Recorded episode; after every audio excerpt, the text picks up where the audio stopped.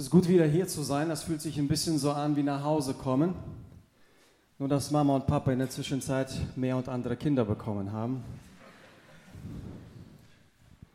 Die ich noch nicht kenne, aber das ist das Gute dran.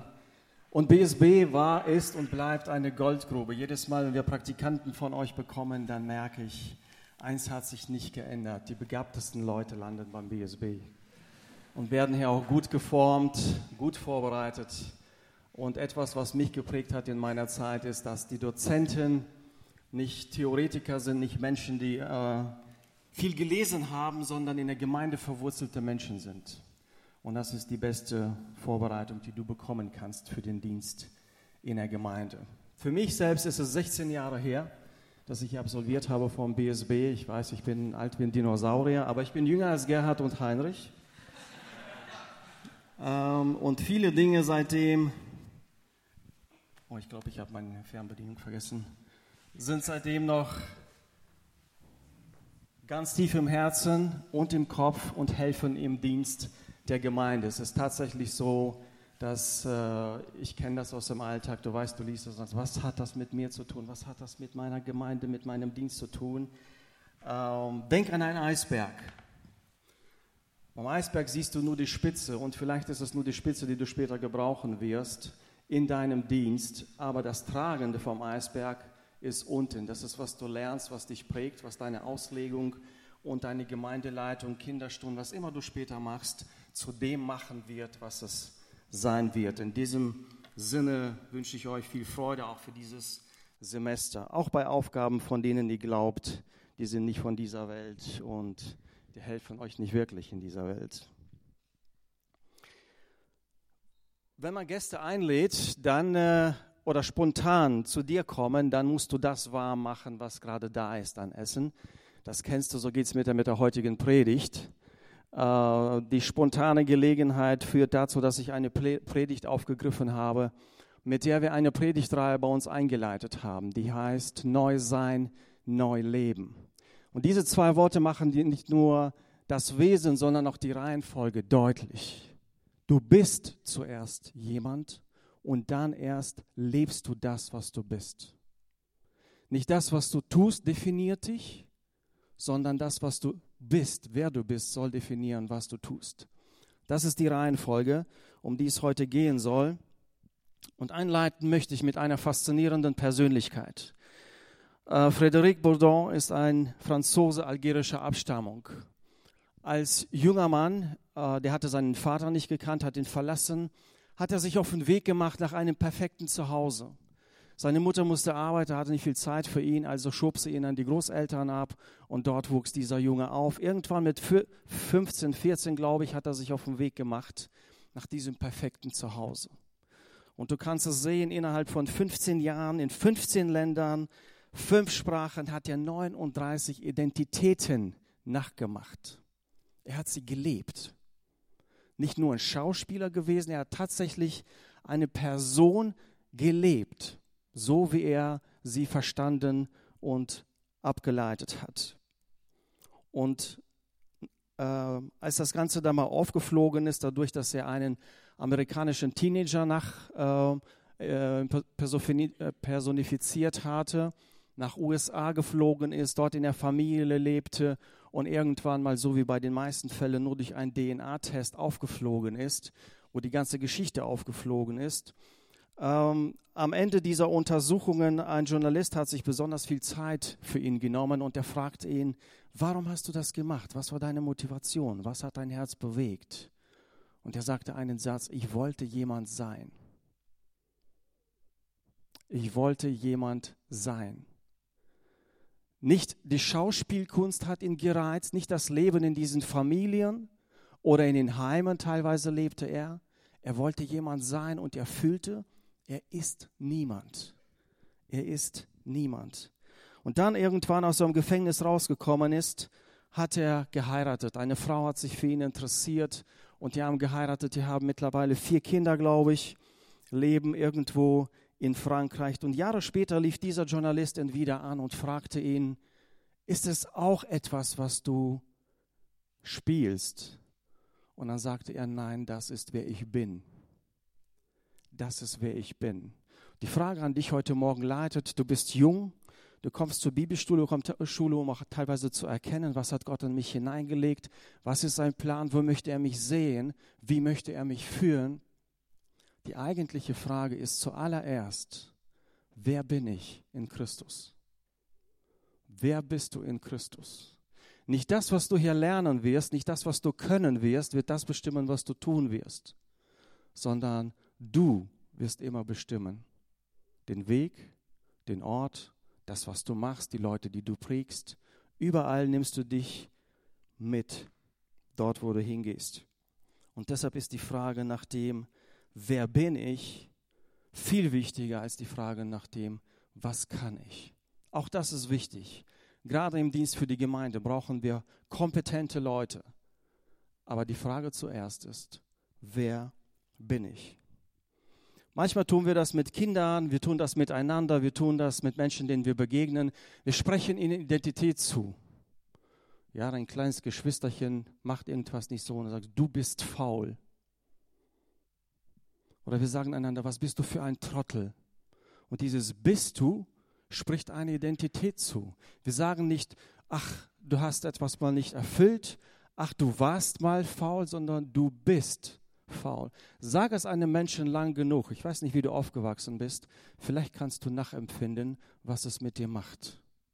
Wir alle sind ein Ergebnis dessen, was uns mal jemand zugesprochen hat, zum bestimmten Teil. Du bist, Punkt, Punkt, Punkt. Und damit leben wir. Diese Predigtreihe, so wie auch diese Andacht heute, soll dem dienen, dich noch einmal daran zu erinnern, wer du bist. Und zuallererst, zuallererst, falls du es vergessen hast, lass es dir heute nochmal neu sagen, du bist ein Ebenbild Gottes. Sag es mit mir einmal. Ich bin ein Ebenbild Gottes. Kommt, wacht auf, noch einmal. Ich bin ein Ebenbild Gottes. Vielleicht denkst du jetzt so gerade, wirklich, ich? Ich bin eher eine Karikatur als ein Ebenbild. Aber genau das ist das Problem. Zu oft leiten wir unsere Identität von unserem Spiegelbild ab. Und wir interpretieren das Spiegelbild und lassen uns nicht von Gott reflektieren. Und Gott interpretieren, wer wir sind. Und Gott spricht hier zu, du bist mein Ebenbild. Du bist mein Ebenbild. Bei uns, wenn wir eine Predigtreihe beginnen, dann stöhnen schon alle, weil alles fängt in erster Mose an, alles fängt in der Schöpfung an, egal was wir predigen, es sind die ersten Verse, die wir miteinander lesen und das haben wir von Jesus gelernt. Wenn Jesus eine Frage gestellt wurde, wie ist es damit oder hiermit, dann sagt er, am Anfang war das nicht so oder am Anfang war das so und hat dann auf die Schöpfungsgeschichte hingewiesen. Und so beginne ich mit euch auch mit den Versen aus dem ersten Buch Mose. Lasst uns Menschen machen in unserem Bild uns ähnlich. Sie sollen herrschen über die Fische des Meeres und über die Vögel des Himmels und über das Vieh und über die ganze Erde und über alle kriechenden Tiere, die auf der Erde kriechen.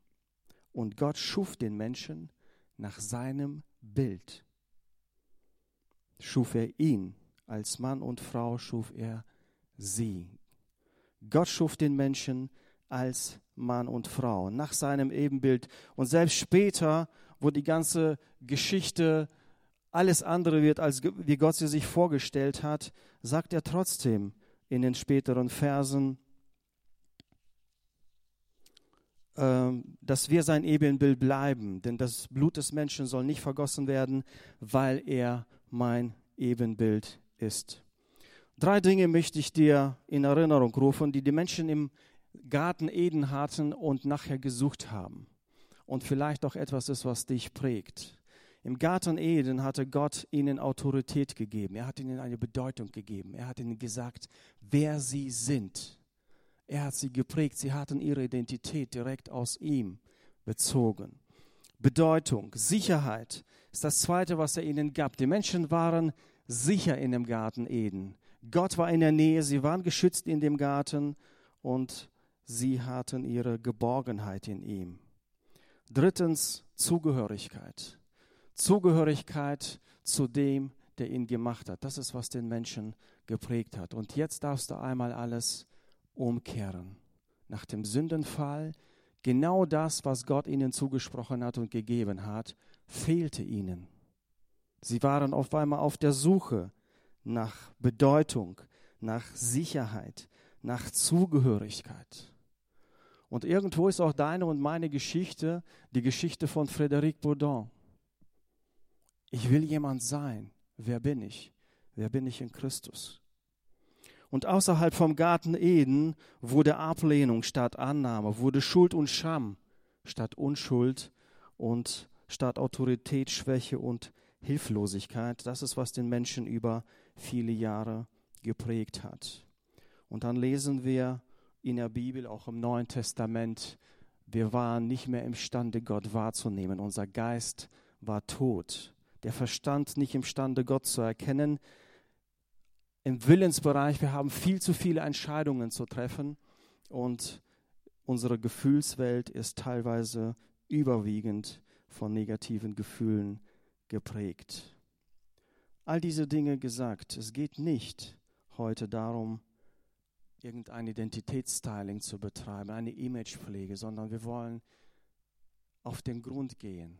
Wir wollen darauf schauen, was Gott sich gedacht hat, als er uns gemacht hat, welche Bedeutung, Sicherheit, Zugehörigkeit er uns zugesprochen hat. Wer sind wir in Christus? Zuallererst wird uns gesagt im Neuen Testament, du bist eine neue Schöpfung. Du bist nicht neu angestrichen worden, du bist nicht neu tapeziert worden, du bist eine neue Schöpfung. Dein Wesen ist erneuert worden. Du bist geistlich geboren. Das ist die Ausgangslage dafür, dass Gott uns wieder in sein Ebenbild wiederherstellt. Im Neuen Testament über zweihundertsechzehn Mal, besonders Apostel Paulus gebraucht diesen, diese, dieses Wort in Christus. Und wenn du dir mal einfach mal heute Nachmittag Bibelserver Punkt com aufmachst und das Wort eingibst und einfach mal die Verse durchliest, wer du in Christus bist und dich von dem Wort Gottes prägen lässt und nicht von deinem Erscheinungsbild im Spiegel, dann wette ich mit dir, wird etwas sich grundlegend bei dir im Leben ändern. Im Kolosserbrief Kapitel eins, Vers fünfzehn sagt der Apostel Paulus, sagt Gott über Jesus, er ist das Ebenbild des unsichtbaren Gottes, der Erstgeborene vor allen Menschen, vor aller Schöpfung. Er ist das Ebenbild des unsichtbaren Gottes. Er ist nicht Ersatz, er ist nicht sonst jemand, er ist das Ebenbild. Wenn du in Jesu Gesicht geschaut hast, hast du Gott gesehen. Und ich gebrauche manchmal einen Satz, Jesus hat Gott vermenschlicht. Jesus hat Gott nahbar, erfahrbar gemacht, fühlbar, zugänglich. Er ist sein Ebenbild. Und das bleibt nicht dabei, sondern wir haben eine Zusage auch im zweiten Korintherbrief, Kapitel drei, Vers achtzehn. Ups. Genau.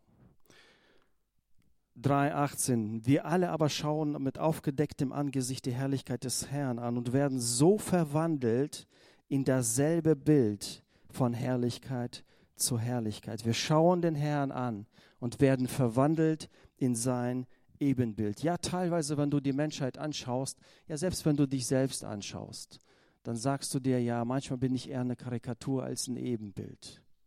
Die gute Nachricht ist, Gott ist am Werk in dir. Gott verwandelt dich in sein Ebenbild. Aber dafür musst du ihn anschauen.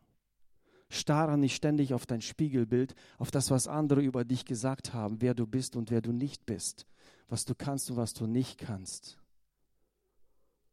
Schau in Gottes Spiegel. Und Gottes Spiegel sagt dir ganz genau, wer du bist in Christus. Das soll dich prägen.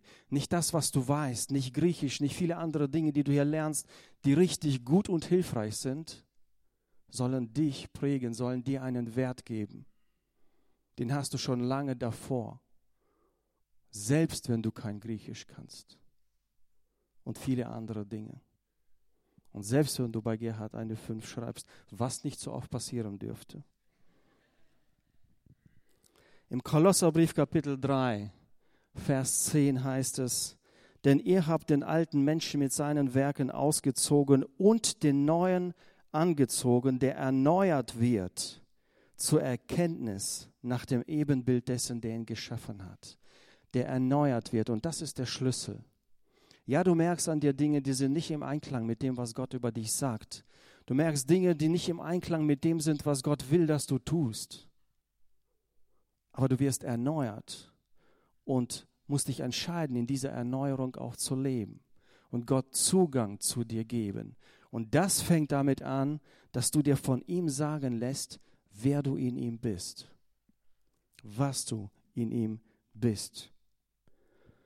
Erneuerung ist das, was uns in sein Ebenbild verwandelt. Jesus hat uns am besten vorgelebt, was es heißt, ein Mensch zu sein, so wie Gott ihn geschaffen hat, so wie Gott ihn will. Und diese Erneuerung zuzulassen, nachdem Gott gesagt hat, dass du eine neue Schöpfung bist, ist der Schlüssel dafür, diese Identität anzunehmen und darin zu leben und sie sich selbst zusprechen und auch dementsprechend das Leben zu gestalten. Du bist kein Meisterwerk der Medien, die dir sagen, wie du sein sollst, wer du bist. Du bist auch kein Meisterwerk deiner Nachbarn, deiner Eltern, der Menschen, die dir in irgendeiner Weise eine Identität zugesprochen haben. Du bist ein Meisterwerk Gottes. Du bist Gottes Werk, bevor du Gottes Werkzeug bist. Viele von euch bereiten sich auf Reich Gottes vor, arbeiten mit in Gemeinden, in Missionswerken, sonst irgendwo. Aber bevor du sein Werkzeug bist, bist du sein Werk. Und das Werk, das er in dir begonnen hat, das er in dir fertigstellen wird, ist wichtiger als das, was du machen wirst oder machst. Du bist Gottes Werk, bevor du Gottes Werkzeug bist. Jesus ist ein Spiegel. Nicht der Spiegel, in den du hineinschaust und deine Identität davon ableitest. Oh, ich habe diese Predigt vermasselt. Oh, ich habe wieder jemandem etwas gesagt, was ich nicht sagen sollte. Und sonstige Dinge, die uns passieren. Das definiert dich nicht. Es gibt ein Sprichwort, das ich in unserem Team präge, und das heißt, Versagen ist ein Event und keine Person. Ein Versagen macht dich noch nicht zum Versager, sondern wir leben alle aus der Vergebung. Und das müssen wir uns sagen, das müssen wir einander zusprechen. Und heute glaube ich auch in dieser Menge, gibt es einige junge Menschen, die ihre Spiegel mal zerschlagen müssen, in die sie ständig hineinschauen, Sätze, die vielleicht nachklingen von deinen Eltern, von deinen Lehrern, von deinen Freunden, Menschen, die dich ausgeschlossen haben, in irgendeiner Weise geprägt haben. Diese Spiegel müssen heute zerschlagen werden. In deinem Inneren musst du dich dafür entscheiden. Und du musst dich entscheiden, in diesen Spiegel hineinzuschauen, der dir deine Identität gibt, wie sie wirklich ist. Wer du wirklich in Christus bist. Eine neue Schöpfung, ein Ebenbild. Du bist befreit, du bist geistlich geboren. Du bist sein Meisterwerk. Du bist sein Kind, das er mit Vollmacht ausstattet. Das ist deine Identität. Du bist ein Ebenbild Gottes. Und wenn du diese Identität leben willst, dann schau in den Spiegel, der Jesus heißt. Leite deine Identität von ihm ab, nicht von tausend anderen Dingen. In diesem Sinne möchte ich für euch beten. Es wird ein gutes Semester. Du wirst vieles lernen. Du wirst nach diesem Semester besser vorbereitet sein, in der Gemeinde im Reich Gottes zu dienen als vorher. Aber vergiss nicht, du bist zuallererst Gottes Werk, bevor du sein Werkzeug bist. Lass Gott in dir deinen Charakter, dein Herz prägen, denn ansonsten bist du unbrauchbar. In unseren Teams in der Gemeinde sprechen wir immer darüber, wenn jemand Leitung übernimmt, Verantwortung übernimmt, Charakter steht über Kompetenz. Ja, wir wollen Kompetenz, wir wollen Menschen, die gut ausgebildet sein, aber wir wollen nicht Menschen haben, die einen schlechten Charakter haben. Die Kompetenz kann man sehr leicht beibringen. Charakter, Herz verändern, das geht über Jahre und da kann nur Gott das leisten. Wir können es nicht. Wenn aber jemand ein Vorbild sein soll, dann soll er zuallererst den Charakter eines Leiters haben, bevor er andere leitet. Deswegen schließe ich mit dem Satz ab, du bist Gottes Werk, bevor du Gottes Werkzeug bist. Und darum bete ich, Jesus, für diese jungen Menschen, für die Menschen, die sich von dir prägen lassen, die sich von dir leiten lassen, die einen Wunsch haben, in ihren Gemeinden, Missionswerken, in deinem Reich allgemein, dir zu dienen, Herr. Viele von ihnen haben Karrieren aufgegeben, Möglichkeiten, die sie hätten, in der Wirtschaft, in der Bildung, in sonstigen Bereichen, um dich zu suchen und deinen Willen, Herr. Segne sie, forme sie, begleite sie. Ich bete vor allem für eins, dass sie dich als Vorbild haben, von dir aus ihre Identität ableiten. Segne sie darin. Erinnere sie immer wieder, wenn sie mitten in den Aufgaben stecken, wenn sie Deadlines verpassen, wenn sie in der Klasse sitzen, ob es langweiliger Stoff ist oder guter ist. Ich bin in Christus.